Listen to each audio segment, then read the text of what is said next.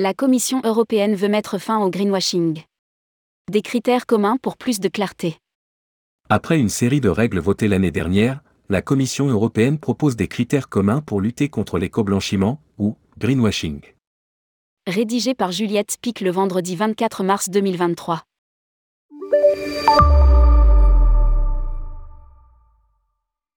Le greenwashing a du plomb dans l'aile, après les déontologues et les entreprises, c'est aujourd'hui l'Europe qui s'y attaque. La Commission européenne annonçait ce 22 mars 2023 une proposition visant à créer une série de critères communs pour assurer le consommateur. De plus de clarté, d'une plus grande assurance qu'un produit vendu comme étant écologique l'est réellement et d'une information de meilleure qualité pour choisir des produits et des services respectueux de l'environnement. Ça n'est pas la première fois que la Commission européenne s'attaque à la question du greenwashing. Une étude menée par l'institution en 2020 montrait que plus de 53% des allégations environnementales étaient vagues, trompeuses ou infondées et 40% pas étayées. Dans ce cadre, elle proposait le 30 mars 2022 une interdiction de l'éco-blanchiment, en cours de révision par le Parlement européen et le Conseil.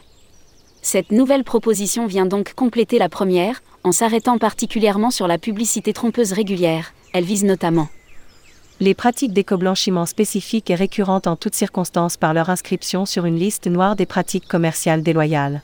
Des informations fiables, comparables et vérifiables.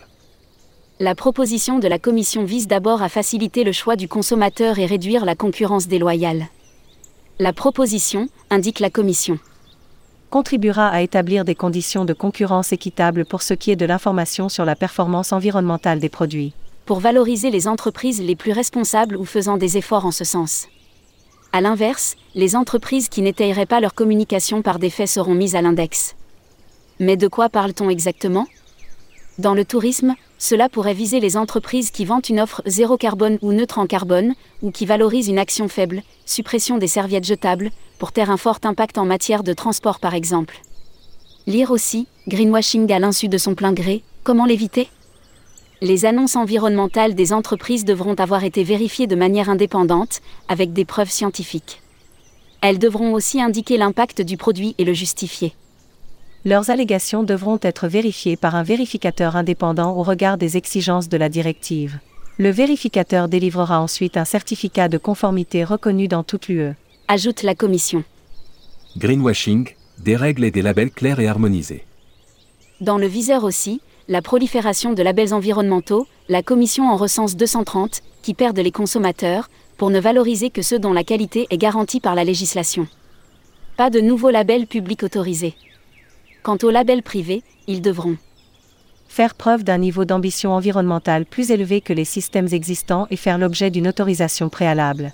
Les notations générales sans fondement reconnues par l'Europe ne seront plus autorisées et les comparatifs devront aussi justifier de critères valables et clairs.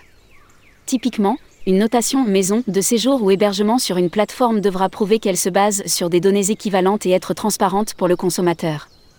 Des applications différentes selon le type d'entreprise. La Commission recherchant l'équité, elle a aussi prévu des exigences différentes selon la taille des entreprises. Pour les micro-entreprises, les PME et les TPE, la Commission prévoit des aménagements.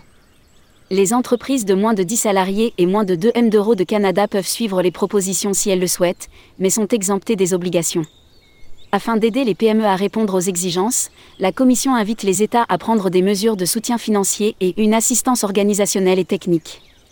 Pour le tourisme en France, c'est une mission qui pourrait être portée par l'ADEME, dont les ambitions pour le secteur sont fortes.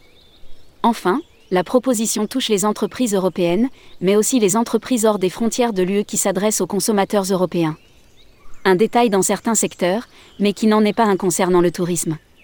Prochaine étape, la proposition de directive sur les allégations écologiques doit être soumise à l'approbation du Parlement européen et du Conseil. Publié par Juliette Spic. Journaliste, rubrique Voyage responsable, tourmag.com.